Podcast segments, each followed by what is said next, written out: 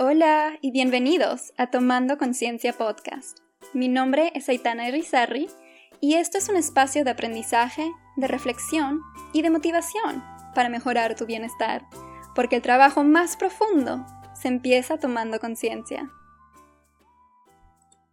Bienvenidos a otro episodio más de Tomando Conciencia Podcast, el podcast que te hará reflexionar, aprender y mejorar tu salud mental. Estoy emocionada de estar aquí con ustedes para este episodio porque hace unos días estaba haciendo una reflexión de journaling en la cual estaba realmente reflexionando sobre todo lo que he aprendido en el curso de los últimos años, ya sea desde una experiencia personal o una experiencia profesional. Quería realmente conectar con el crecimiento que he hecho, con el desarrollo, con el aprendizaje, con todo lo que me ha permitido ser quien soy hoy en día y hacer lo que estoy haciendo. Y dentro de esa reflexión, escribí algunas lecciones que he aprendido yo a lo largo de los últimos años como psicóloga. Y se me hizo buena idea compartirlas con ustedes por aquí. Y el punto de compartirlas con ustedes es que también puede hacerlos reflexionar un poco. Pienso que el camino que tuve que tomar para formarme como psicóloga es un camino que me hizo desarrollarme de una manera que tal vez no hubiera sido igual si es que hubiera escogido otra carrera. Tal vez me hubiera dado cuenta de estas mismas cosas haciendo algo diferente, pero yo creo que esa toma de conciencia, ese darse cuenta de todas esas lecciones, ha venido mucho más rápido a mí gracias al hecho de que soy psicóloga y me formé como tal. Así que vamos empezando con la lección número uno que he aprendido como psicóloga. Y esa primera lección dice que ser uno mismo es necesario para la salud mental muchas veces no sabemos quiénes somos. Es algo que vamos a ir descubriendo a través de los años de vida que tenemos y las experiencias que nos forman. Otras veces tenemos alguna idea de quiénes somos. Internamente lo sentimos, pero externamente nos comportamos de otra forma, una forma que no es compatible con ese yo verdadero que se encuentra dentro de nosotros. Por varias razones, porque uno quiere llegar a tener amigos, uno quiere caerle bien a otras personas, uno siente que la persona que es realmente por dentro no es tan ideal como esa persona que enseña por fuera y trata de reconciliar esas dos partes, haciendo que el yo interno se vuelva lo que uno demuestra externamente. Hay mil y un razones por las cuales uno tal vez no está siendo sí mismo, no está actuando de una manera auténtica, que va desde el no saber qué es esa manera auténtica para uno mismo, a saberlo pero negarlo ignorarlo o desear cambiarlo. Y cuando estamos en ese estado donde el yo externo que enseñamos no es igual al yo interno que refleja nuestras necesidades verdaderas, hay un problema, ¿verdad? Cuando te comportas externamente de una manera que no conecta con tu yo interno, vas a crear conflicto. Dentro de ese conflicto están peleando tus inseguridades, el que dirán, las opiniones de los demás, contra tus valores, tus necesidades, tu temperamento, tu personalidad, las cosas que te hacen tú. Y es como si ese conflicto interno decimara todo alrededor de él. Eventualmente te vas a dar cuenta de su efecto en la forma en la cual te sientes físicamente, emocionalmente, espiritualmente. Te vas a dar cuenta que algo no encaja, te vas a sentir mal, te vas a sentir triste, te vas a sentir enojado, te vas a sentir frustrado. Esas cosas pueden llegar a traducirse físicamente en un malestar. Todo porque internamente lo que somos no coincide con lo que estamos externamente enseñándole al mundo. Esto lo he visto muchísimo y también lo he experimentado. ¿Quién no en algún punto de su vida ha deseado ser alguien que tal vez no es? Ha querido en su juventud caerle bien a otras personas, entrar en un grupo social, ser parte de una comunidad. Y para hacerlo, en vez de conectar con quien uno es y dejar que otras personas vean esa verdad, uno intenta cambiar quién realmente es. Intenta actuar de forma que uno piensa es lo que otros quieren ver. Y de esa manera estamos peleando contra nosotros mismos. Y como menciono, eso tiene un impacto en tu salud mental. Y puede ser que uno dice, bueno, yo no sé realmente quién soy, lo estoy intentando descubrir, por eso estoy intentando hacer diferentes cosas, a ver cómo me siento, a ver, a ver qué me nace natural, qué no me nace, qué me gusta, qué no me gusta, descubrir mis valores, descubrir mis necesidades. Y eso está bien. Cuando uno trabaja para, por lo menos, averiguar quién uno realmente es, va a hacer cosas que conectan con esa autenticidad y cosas que no conectan con esa autenticidad. Y así es como uno lo descubre pero a veces también nos dejamos llevar por ese ideal, por esas otras personas, por esas, esos factores externos que pueden estar impactando también lo que creemos que necesitamos o queremos. Entonces, esa primera lección habla de conectar con quienes somos, con nuestra autenticidad. Y para poder hacer eso necesitamos saber quiénes somos, necesitamos experimentar, necesitamos darnos el espacio, la oportunidad de descubrirlo. Y una vez que lo hemos descubierto, una vez que hemos conectado con ese yo interno, auténtico, verdadero, se trata de dejar libre espacio para que se exprese externamente, para que el yo interno refleje el yo externo, para que las conductas reflejan nuestros sentimientos, reflejan nuestras creencias, reflejan nuestros valores, reflejan nuestras necesidades. Y en hacer eso, en comportarnos de manera auténtica, de manera externamente compatible con el yo interno, lo que transmitimos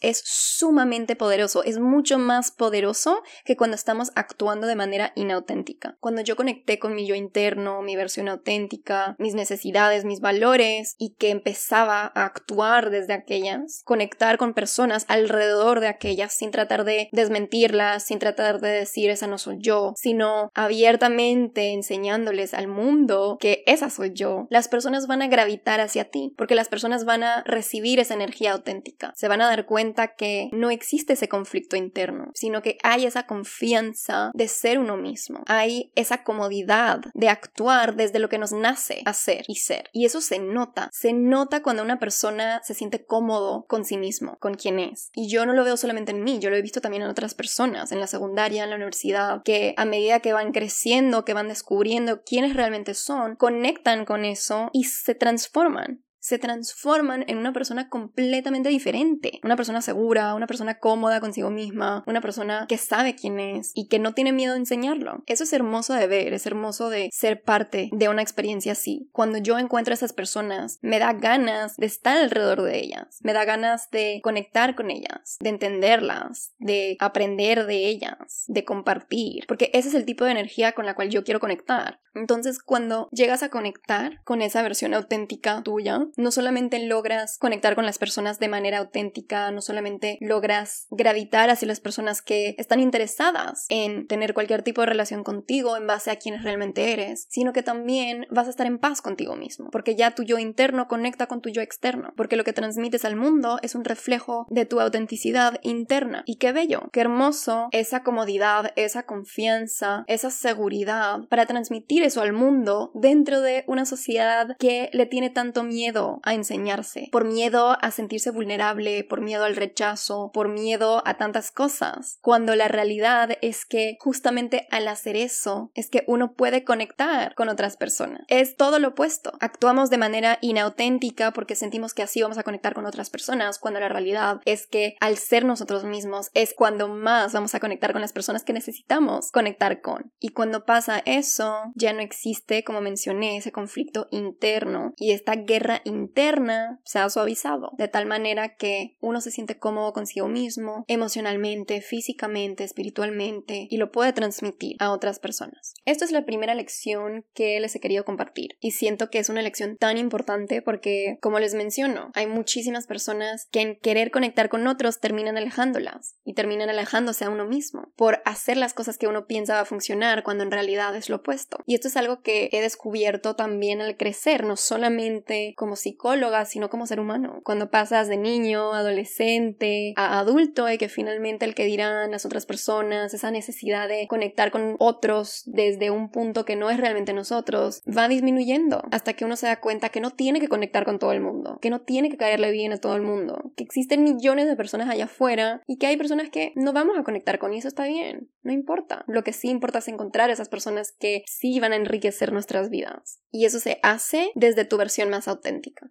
La lección número dos que quiero compartir con ustedes es que la habilidad de reconocer tus propios límites es una gran fortaleza, que eres fuerte, que eres resiliente y que puedes con muchas cosas, pero no puedes con todo. Y eso es importante reconocerlo. Yo soy ese tipo de persona que muchas veces siento que puedo con todo y que yo puedo sola y que yo voy a hacer las cosas bien y que no necesito ayuda de nadie. Y por muchos años viví así. Sentía que solo yo puedo ayudarme a mí. Y tal vez eso es una de las cosas más importantes que yo he aprendido como psicóloga. Por ejemplo, cuando uno se forma como psicólogo, uno de los requisitos es ir a terapia. Y yo estaba en Estados Unidos, me acuerdo que cuando estaba empezando a ver los psicólogos, habían tantos, era tan agobiante, no sabía a quién escoger, sentía que no conectaba bien con nadie y me tomó un tiempo poder ir a una primera sesión, de tal modo que yo ya estaba en mi práctica profesional, yo ya estaba viendo pacientes y hubo un punto al principio de mi práctica cuando dije necesito ir al psicólogo, o sea, necesito terapia, no puedo con esto sola. Y esa realización llegó a raíz de un burnout tan grande donde el impacto de los problemas, del sufrimiento de mis pacientes, de los traumas, de las dificultades empezaban a impactarme de forma tan intensa que yo ya sabía en ese punto, no puedo con esto sola, necesito ir a terapia. Eso es justamente la razón por la cual ir a terapia cuando uno se forma como psicólogo es necesario. Y cuando llegó esa necesidad verdadera, fue mucho más fácil tomar esa decisión de escoger al psicólogo y solamente ir. Lo que quiero decir con eso es que a veces uno siente que no necesita esa ayuda, que puede solo, que eventualmente las cosas van a mejorar si solamente hace más esfuerzo, le da más ganas, se motiva más. Pero en realidad no es que esa persona no esté haciendo lo suficiente, no es que tú no estés dándole el esfuerzo que necesitas darle, no es que necesitas darle más, es que simplemente existe un límite en el cual uno puede ayudarse a uno mismo. Llega un punto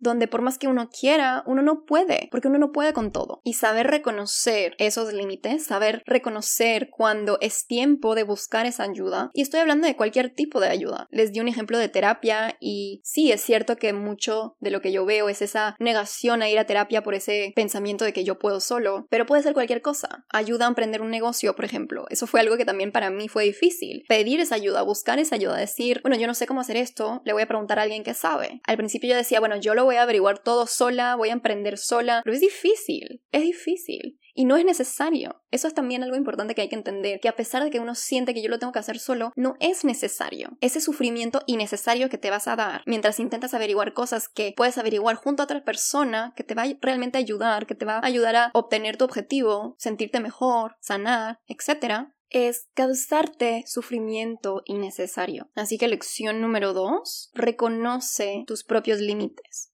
Porque al hacer eso estás siendo fuerte, estás siendo valiente. Porque en esa insistencia de decir yo puedo con todo solo siempre, uno se hace daño a uno mismo. Así que quiero que sepas que pedir ayuda está bien, que no necesitas hacerlo todo solo, que no debes de hacerlo todo solo. Nadie está hecho para eso. Pide ayuda cuando lo necesites. Reconoce esos límites que tienes, que te hacen humano, que te hacen como cualquier otra persona, porque todos los tenemos. Es cuestión de darse cuenta que existen cuando finalmente llegamos a ellos y crear el espacio para que otras personas puedan ayudarnos a llegar más allá de esos límites, porque simplemente no podemos hacerlo solo.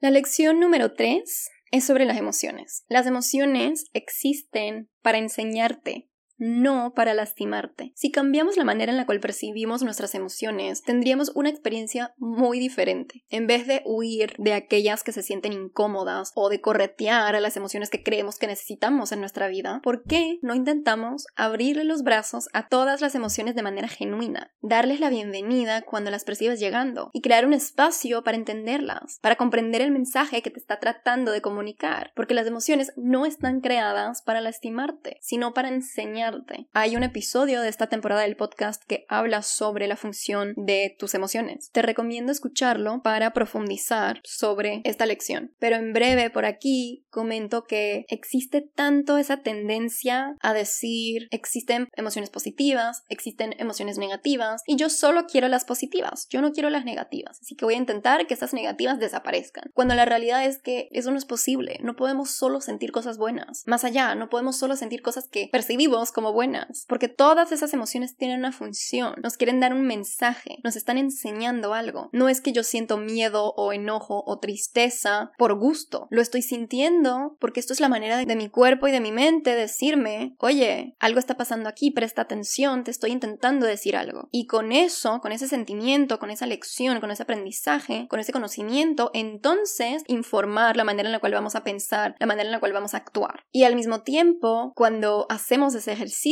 de dejarlas entrar, de entenderlas, de comprender el mensaje que nos están intentando dar, de observarlas, aumentamos la tolerancia a esa misma emoción. Si yo dejo entrar el miedo, yo observo el miedo, yo me doy cuenta de qué es lo que el miedo me está tratando de decir, estoy desglosando esa misma emoción, estoy haciendo que el miedo ya no sea tan intenso, porque ahora lo estoy entendiendo, porque ahora no es tan misterioso. Entonces las emociones existen para enseñarte, no existen para lastimarte. Y uno tiene que honrar esa verdad, uno tiene que honrar esas emociones que siente, uno tiene que honrar el mensaje que nos quieren dar, en vez de querer huir de ello, en vez de querer negarlo, en vez de simplemente querer ignorarlo, porque así no se avanza nunca. Si quieres llegar en un punto de tu vida donde no le tienes miedo a las emociones que sientes, déjalas entrar, aumenta tu tolerancia. Y vas a vivir una vida mucho más cómoda, mucho menos ansiosa, mucho más real, mucho más intensa en todo lo que haces.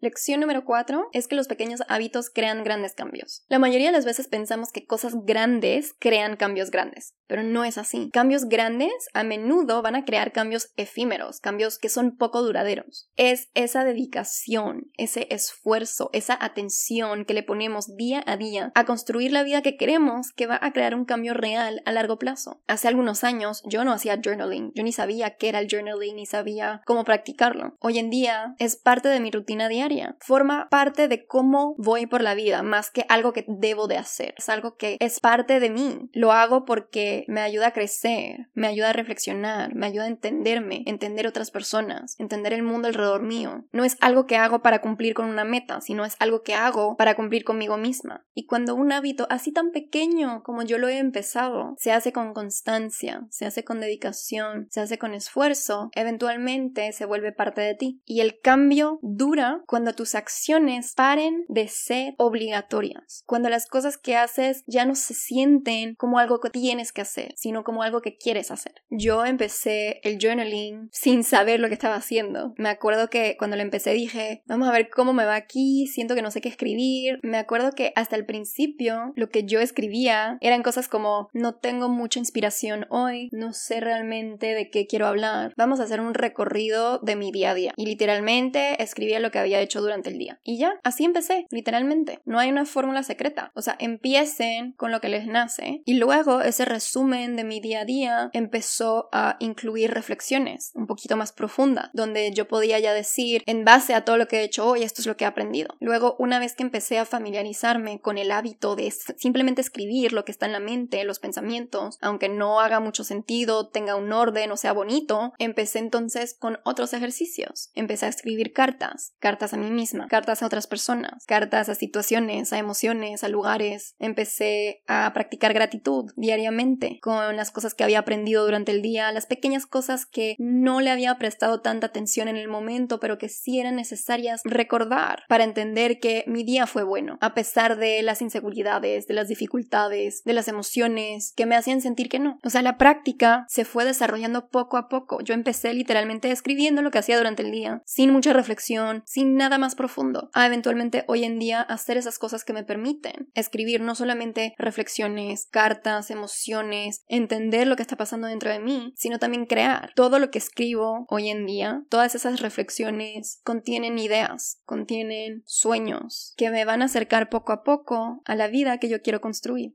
No quiero que se engañen cuando piensan en el journaling o cualquier otra práctica, cualquier hobby, cualquier ejercicio, cualquier cosa que uno empieza a hacer, no va a ser lindo, divino, hermoso, algo que uno es espontáneamente bueno haciendo. Es normal. Estamos empezando a hacer algo, estamos aprendiendo pasito a pasito a ser buenos, pero se tiene que empezar por algún lugar. Entonces, en vez de querer empezar algo perfecto, simplemente empiécenlo imperfectamente, desde lo que ustedes saben, desde lo que ustedes creen y vayan evolucionando de esa manera. Eso es válido para cualquier cosa. Esa es la lección que yo quiero darles a través de esta frase de que los pequeños hábitos crean grandes cambios.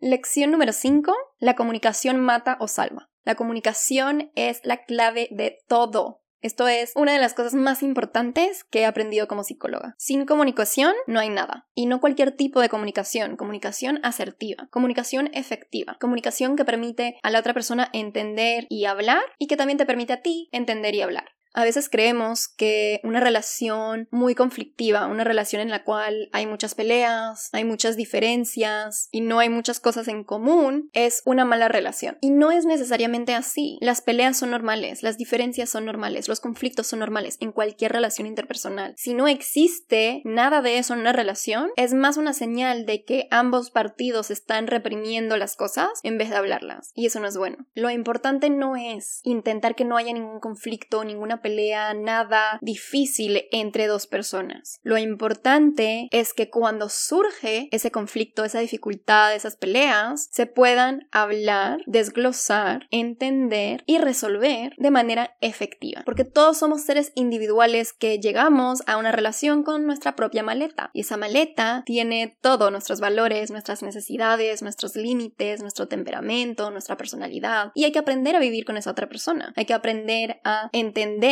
conocer la maleta de la otra persona también. Y es normal que sean diferentes si somos seres diferentes. Entonces, aquí lo importante es crear un buen espacio de comunicación. Yo me puedo pelear con mi pareja, pero si después de esa pelea abrimos un espacio donde yo puedo hablar sobre lo que a mí me molestó, sobre cómo me he sentido, sobre lo que necesito que pase o que cambie y que mi pareja pueda hacer lo mismo, la relación está bien. Obviamente también hay que tomar en cuenta que no solamente es crear el espacio, abrir el espacio y tener esa comunicación, sino que también debe de haber un cambio en base a estos espacios, ¿verdad? A lo que se conversa dentro de estos espacios. Pero más que nada, lo que quiero transmitir aquí en esta lección es que las peleas, las dificultades, los conflictos no definen una relación. Lo que la define es la presencia o la ausencia de una comunicación efectiva. Y eso está en el poder de ambas personas, en cualquier relación interpersonal. La lección número 6 que he aprendido como psicóloga es siempre, siempre, siempre actuar desde el respeto, desde la empatía, desde una mente abierta. Como acabo de mencionarles, todos somos seres diferentes, con opiniones diferentes, con creencias diferentes, con pensamientos diferentes, con experiencias diferentes, con culturas diferentes, con costumbres diferentes. Y aunque yo no entienda algo, no significa que algo no es válido. Toda persona, todo ser humano merece ser reconocido, merece ser validado en su sufrimiento, en sus dificultades, en las cosas que les son difíciles, independientemente del hecho de que esa misma cosa sea difícil para ti o no, independientemente del hecho de que entiendas esa persona o no, entiendas sus creencias, entiendas su cultura, entiendas sus costumbres, entiendas sus pensamientos, sus emociones.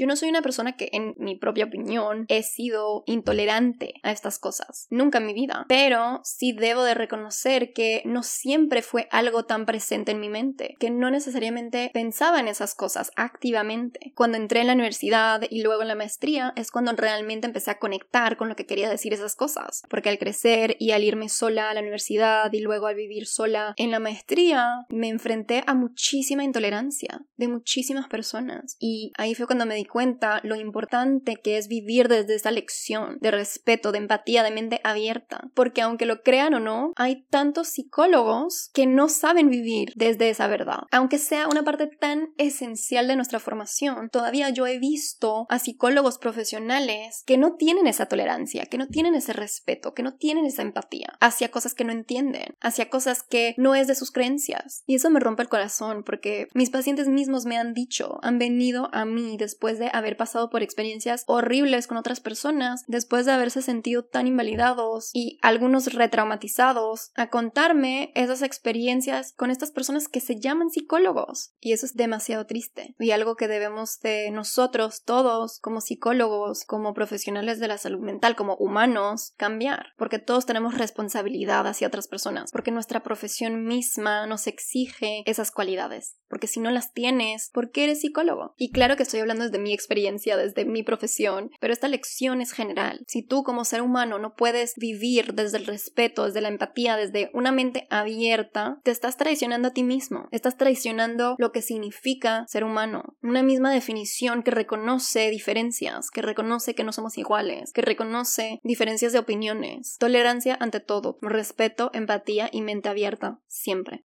La lección número 7 es que aprender a conocerse es aprender a amarse. Esto va un poco de la mano con la lección número 1, que es que ser uno mismo es sinónimo de una buena salud mental. Cuando uno aprende a conocerse, conecta con sus valores, conecta con sus necesidades, conecta con sus creencias, conecta con esas cosas que quiere, que no son negociables, que sí son negociables, que no quiere. Y al desarrollar esa conciencia, al aprender sobre uno mismo, al conectar con esa versión auténtica e interna, ese yo nuestro que es verdadero, creamos el espacio para poder amarnos. Porque ¿cómo vamos a amarnos? ¿Cómo vamos a entendernos? ¿Cómo vamos a enseñarnos compasión, empatía, respeto? si no sabemos quiénes somos, si no nos conocemos, si a quien le enseñamos todo eso es una versión nuestra con una máscara. No podemos. Y por eso les digo que si quieren realmente aprender a amarse, aprendan a conocerse, pero aprendan a conocerse de manera verdadera, honesta, auténtica, vulnerable. Y eso implica conocer lo bueno, las fortalezas, las habilidades y también conocer lo no tan bueno, las dificultades, los problemas, las cosas que necesitamos mejorar. Pero es conocer todo eso sin juicio, simplemente con la idea en la mente de que somos humanos, que no somos perfectos, que tenemos dificultades, que tenemos defectos, pero que somos nosotros, que eso me define a mí, esa soy yo y no es nadie más. Es aprender a conocer nuestros límites, es aprender a conocer lo que nos gusta, lo que no nos gusta, lo que toleramos y lo que no toleramos. Esos límites son tu versión más auténtica, son la expresión más verdadera de tu ser, porque ahí conectas con lo que necesitas. Al mostrar interés en ti mismo, en quién eres, en lo que te gusta y lo que no te gusta, te enseñas respeto te estás diciendo que eres igual de importante que las otras personas en tu vida. Aprende a conocerte para aprender a amarte.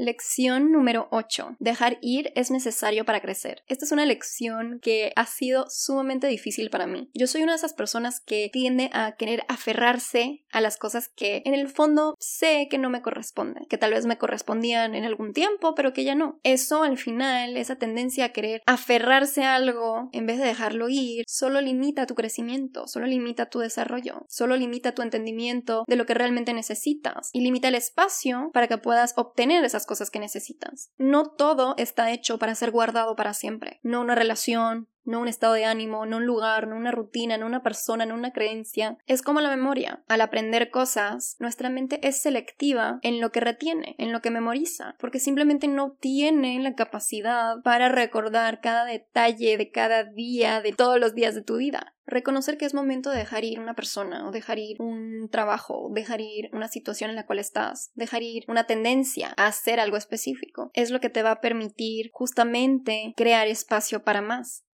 Lección número 9. Eres responsable de tu propio cambio y de tu propio desarrollo. Porque al final del día eres un adulto. O si no lo eres y estás escuchando eso, eventualmente vas a hacerlo. Y nadie va a hacer las cosas por ti. Nadie va a tomar decisiones por ti. Nadie va a ir a terapia por ti, a clase por ti, al trabajo por ti. Nadie te va a obligar a hacer cosas que no quieres. Tú misma eres esa persona que necesita tomar responsabilidad para ti mismo. Así es que también te enseñas respeto. Así es que también te dices eres importante. Cuando emocionalmente te sientes mal, estás atravesando alguna dificultad y necesitas ayuda, buscar la ayuda en una terapia, una persona, un grupo, es tu responsabilidad. Muchas veces la persona viene a terapia y piensa que el psicólogo es la persona que va a resolver sus problemas, que va a decirle qué hacer, que le va a dar esos consejos, pero eso no es lo que hace la terapia. El terapeuta te va a dar las herramientas, te va a guiar, te va a ayudar a sanar, por ejemplo. Pero esos pasos que definen tu cambio, que definen tu desarrollo, que definen tu crecimiento, los tienes que tomar tú. El terapeuta te puede enseñar muchas cosas, te puede decir muchas cosas, te puede hacer reflexionar sobre muchas cosas.